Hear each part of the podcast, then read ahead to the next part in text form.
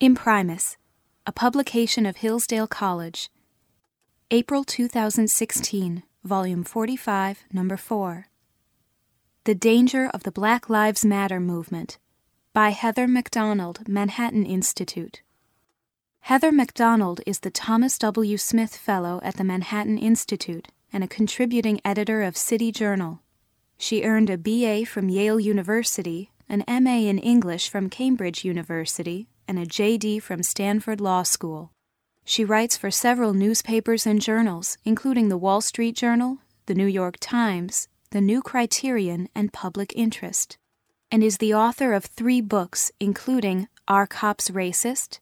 and The War on Cops How the New Attack on Law and Order Makes Everyone Less Safe, forthcoming June 2016.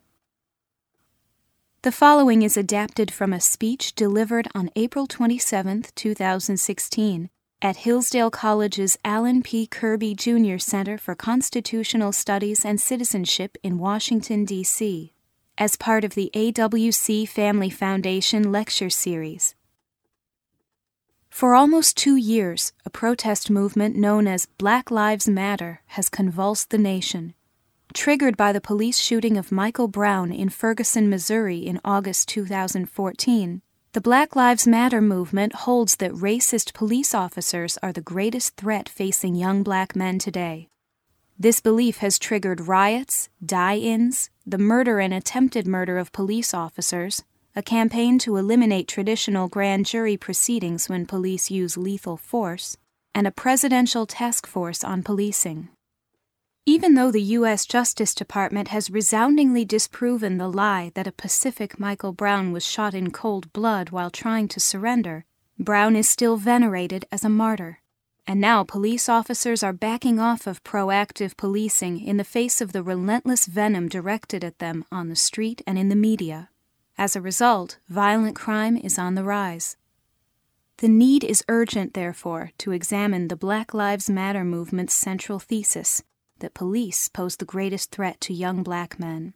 I propose two counter hypotheses. First, that there is no government agency more dedicated to the idea that black lives matter than the police. And second, that we have been talking obsessively about alleged police racism over the last 20 years in order to avoid talking about a far larger problem black on black crime. Let's be clear at the outset police have an indefeasible obligation to treat everyone with courtesy and respect and to act within the confines of the law.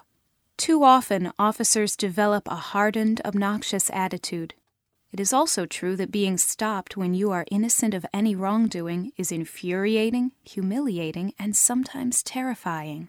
And needless to say, every unjustified police shooting of an unarmed civilian is a stomach churning tragedy. Given the history of racism in this country and the complicity of the police in that history, police shootings of black men are particularly and understandably fraught. That history informs how many people view the police.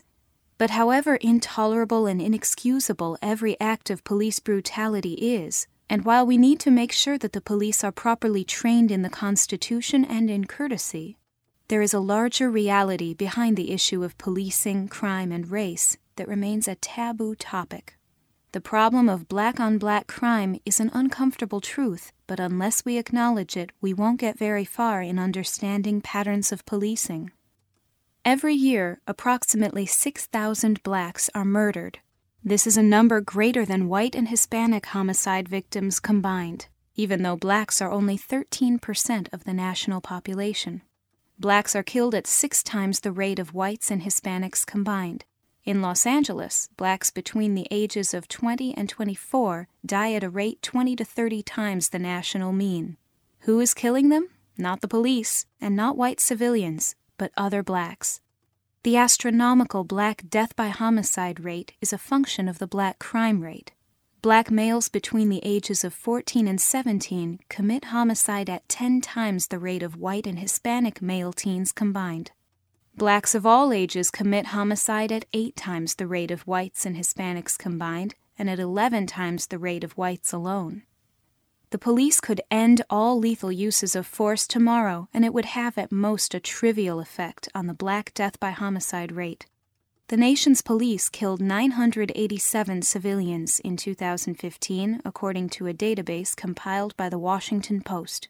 Whites were 50%, or 493, of those victims, and blacks were 26%, or 258.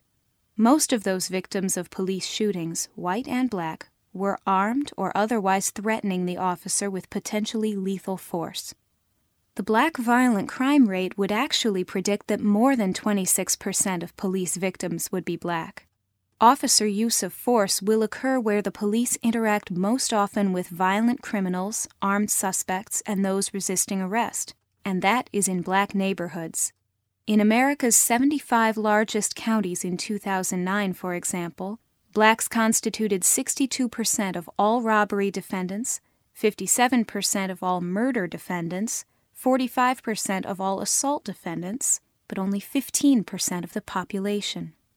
Moreover, 40% of all cop killers have been black over the last decade, and a larger proportion of white and Hispanic homicide deaths are a result of police killings than black homicide deaths. But don't expect to hear that from the media or from the political enablers of the Black Lives Matter movement. 12% of all white and Hispanic homicide victims are killed by police officers, compared to 4% of all black homicide victims. If we're going to have a Lives Matter anti police movement, it would be more appropriately named White and Hispanic Lives Matter. Standard anti cop ideology, whether emanating from the ACLU or the Academy, holds that law enforcement actions are racist if they don't mirror population data. New York City illustrates why that expectation is so misguided. Blacks make up 23% of New York City's population, but they commit 75% of all shootings, 70% of all robberies, and 66% of all violent crime, according to victims and witnesses. Add Hispanic shootings, and you account for 98% of all illegal gunfire in the city. Whites are 33% of the city's population, but they commit fewer than 2% of all shootings, 4% of all robberies, and 5% of all violent crime. These disparities mean that virtually every time the police in New York are called out on a gun run, meaning that someone has just been shot, they are being summoned to minority neighborhoods looking for minority suspects. Officers hope against hope that they will receive descriptions of white shooting suspects, but it almost never happens. This incidence of crime means that innocent black men have a much higher chance than innocent white men of being stopped by the police because they match the description of a suspect. This is not something the police choose, it is a reality forced on them by the facts of crime. The geographic disparities are also huge. In Brownsville, Brooklyn, the per capita shooting rate is 81 times higher than in nearby Bay Ridge, Brooklyn. The first neighborhood predominantly black, the second neighborhood predominantly white and Asian. As a result, police presence and use of proactive tactics are much higher in Brownsville than in Bay Ridge. Every time there is a shooting, the police will flood the area looking to make stops in order to avert a retaliatory shooting. They are in Brownsville not because of racism, but because they want to provide protection to its many law abiding residents who deserve safety. Who are some of the victims of elevated urban crime?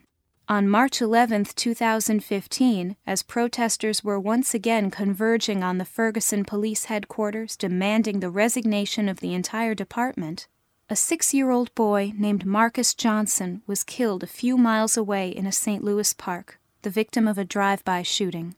No one protested his killing. Al Sharpton did not demand a federal investigation. Few people outside of his immediate community know his name. Ten children under the age of 10 were killed in Baltimore last year. In Cleveland, three children, five and younger, were killed in September. A seven year old boy was killed in Chicago over the 4th of July weekend by a bullet intended for his father. In November, a nine year old in Chicago was lured into an alley and killed by his father's gang enemies. The father refused to cooperate with the police. In August, a nine year old girl was doing her homework on her mother's bed in Ferguson when a bullet fired into the house killed her. In Cincinnati in July, a four year old girl was shot in the head, and a six year old girl was left paralyzed and partially blind from two separate drive by shootings. This mindless violence seems almost to be regarded as normal, given the lack of attention it receives from the same people who would be out in droves if any of these had been police shootings. As horrific as such stories are, crime rates were much higher 20 years ago. In New York City in 1990, for example, there were 2,245 homicides. In 2014, there were 333, a decrease of 85%. The drop in New York's crime rate is the steepest in the nation, but crime has fallen at a historic rate nationwide as well, by about 40% since the early 1990s. The greatest beneficiaries of these declining rates have been minorities. Over 10,000 minority males alive today in New York would be dead if the city's homicide rate had remained at its early 1990s level. What is behind this historic crime drop? A policing revolution that began in New York and spread nationally and that is now being threatened. Starting in 1994, the top brass of the NYPD embraced the then radical idea that the police can actually prevent crime, not just respond to it. They started gathering and analyzing crime data on a daily and then hourly basis. They looked for patterns and strategized on tactics to try to quell crime outbreaks as they were emerging. Equally important, they held commanders accountable for crime in their jurisdictions. Department leaders started meeting weekly with precinct commanders to grill them on crime patterns on their watch. These weekly accountability sessions came to be known as CompStat. They were ruthless, high tension affairs. If a commander was not fully informed about every local crime outbreak and ready with a strategy to combat it, his career was in jeopardy. CompStat created a sense of urgency about fighting crime that has never left the NYPD. For decades, the rap against the police was that they ignored crime in minority neighborhoods. CompStat keeps New York commanders focused like a laser beam on where people are being victimized most, and that is in minority communities. CompStat spread nationwide, Departments across the country now send officers to emerging crime hotspots to try to interrupt criminal behavior before it happens. In terms of economic stimulus alone, no other government program has come close to the success of data driven policing. In New York City, businesses that had shunned previously drug infested areas now set up shop there, offering residents a choice in shopping and creating a demand for workers senior citizens felt safe to go to the store or to the post office to pick up their Social Security checks. Children could ride their bikes on city sidewalks without their mothers worrying that they would be shot. But the crime victories of the last two decades and the moral support on which law and order depends are now in jeopardy thanks to the falsehoods of the Black Lives Matter movement. Police operating in inner city neighborhoods now find themselves routinely surrounded by cursing, jeering crowds when they make a pedestrian stop or try to arrest a suspect. Sometimes bottles and rocks are thrown. Bystanders stick cell phones in the officers' faces, daring them to proceed with their duties. Officers are worried about becoming the next racist cop of the week and possibly losing their livelihood thanks to an incomplete cell phone video that inevitably fails to show the antecedents to their use of force. Officer use of force is never pretty, but the public is clueless about how hard it is to subdue a suspect who is determined to resist arrest. As a result of the anti cop campaign of the last two years and the resulting pushback in the streets, officers in urban areas are cutting back on precisely the kind of policing that led to the crime decline of the 1990s and 2000s. Arrests and summons are down, particularly for low level offenses. Police officers continue to rush to 911 calls when there is already a victim, but when it comes to making discretionary stops, such as getting out of their cars and questioning people hanging out on drug corners at 1 o'clock a.m., Many cops worry that doing so could put their careers on the line.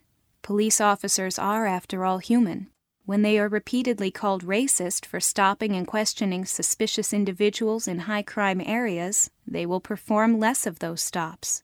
That is not only understandable, in a sense, it is how things should work. Policing is political. If a powerful political bloc has denied the legitimacy of assertive policing, we will get less of it. On the other hand, the people demanding that the police back off are by no means representative of the entire black community. Go to any police neighborhood meeting in Harlem, the South Bronx, or South Central Los Angeles, and you will invariably hear variants of the following We want the dealers off the corner. You arrest them and they're back the next day. There are kids hanging out on my stoop. Why can't you arrest them for loitering? I smell weed in my hallway. Can't you do something? I met an elderly cancer amputee in the Mount Hope section of the Bronx who was terrified to go to her lobby mailbox because of the young men trespassing there and selling drugs. The only time she felt safe was when the police were there. Please, Jesus, she said to me, send more police. The irony is that the police cannot respond to these heartfelt requests for order without generating the racially disproportionate statistics that will be used against them in an ACLU or Justice Department lawsuit. Unfortunately, when officers back off in high crime neighborhoods, crime shoots through the roof. Our country is in the midst of the first sustained violent crime spike in two decades. Murders rose nearly 17% in the nation's 50 largest cities in 2015, and it was in cities with large black populations where the violence increased the most. Baltimore's per capita homicide rate last year was the highest in its history. Milwaukee had its deadliest year in a decade, with a 72% increase in homicides. Homicides in Cleveland increased 90% over the previous year. Murders rose 83% in Nashville, 54% in Washington, D.C., and 61% in Minneapolis. In Chicago, where pedestrian stops are down by 90%, shootings were up 80% through March 2016. I first identified the increase in violent crime in May 2015 and dubbed it the Ferguson effect. My diagnosis set off a firestorm of controversy on the anti cop left and in criminology circles. Despite that furor, FBI Director James Comey confirmed the Ferguson effect in a speech at the University of Chicago Law School last October. Comey decried the chill wind that had been blowing through law enforcement over the previous year and attributed the sharp rise in homicides and shootings to the campaign against cops. Several days later, President Obama had the temerity to rebuke Comey, accusing him, while leaving him unnamed, of, quote, cherry picking data and using, quote, anecdotal evidence to drive policy and feed political agendas. The idea that President Obama knows more about crime and policing than his FBI director is, of course, ludicrous. But the president thought it necessary to take Comey down because to recognize the connection between proactive policing and public safety undermines the entire premise of the anti cop left that the police oppress minority communities rather than bring them surcease from disorder. As crime rates continue to rise, the overwhelming majority of victims are, as usual, black, as are their assailants. But police officers are coming under attack as well, in August 2015, an officer in Birmingham, Alabama, was beaten unconscious by a convicted felon after a car stop. The suspect had grabbed the officer's gun, as Michael Brown had tried to do in Ferguson, but the officer hesitated to use force against him for fear of being charged with racism. Such incidents will likely multiply as the media continues to amplify the Black Lives Matter activists' poisonous slander against the nation's police forces. The number of police officers killed in shootings more than doubled during the first three months of 2016. In fact, officers are at much greater risk from blacks than unarmed blacks are from the police. Over the last decade, an officer's chance of getting killed by a black has been 18.5 times higher than the chance of an unarmed black getting killed by a cop. The favorite conceit of the Black Lives Matter movement is, of course, the racist white officer gunning down a black man. According to available studies, it is a canard. A March 2015 Justice Department report on the Philadelphia Police Department found that black and Hispanic officers were much more likely than white officers to shoot blacks based on, quote, threat misperception, i.e., the incorrect belief that a civilian is armed, a study by University of Pennsylvania criminologist Greg Ridgeway, former acting director of the National Institute of Justice, has found that black officers in the NYPD were 3.3 times more likely to fire their weapons at shooting scenes than other officers present. The April 2015 death of drug dealer Freddie Gray in Baltimore has been slotted into the Black Lives Matter master narrative, even though the three most consequential officers in Gray's arrest and transport are black. There is no evidence that a white drug dealer in Gray's circumstances with a similar history of faking injuries would have been treated any differently. We have been here before. In the 1960s and early 1970s, black and white radicals directed hatred and occasional violence against the police. The difference today is that anti cop ideology is embraced at the highest reaches of the establishment by the president, by his attorney general, by college presidents, by foundation heads, and by the press. The presidential candidates of one party are competing to see who can outdemagogue President Obama's persistent race based calumnies against the criminal justice system, while those of the other party have not emphasized the issue as they might have. I don't know what will end the current frenzy against the police. What I do know is that we are playing with fire, and if it keeps spreading, it will be hard to put out. Imprimis, Editor Douglas A. Jeffrey, Deputy Editors Matthew D. Bell and Timothy W. Caspar, Copy Editor Monica Vanderweide, Art Director Angela E. Lashaway, Marketing Director William Gray, Production Manager Lucinda Grimm, Circulation Manager Wanda Oxinger, Staff Assistants Robin Curtis, Kim Ellsworth, Kathy Smith, and Mary Jo Von Ewegen.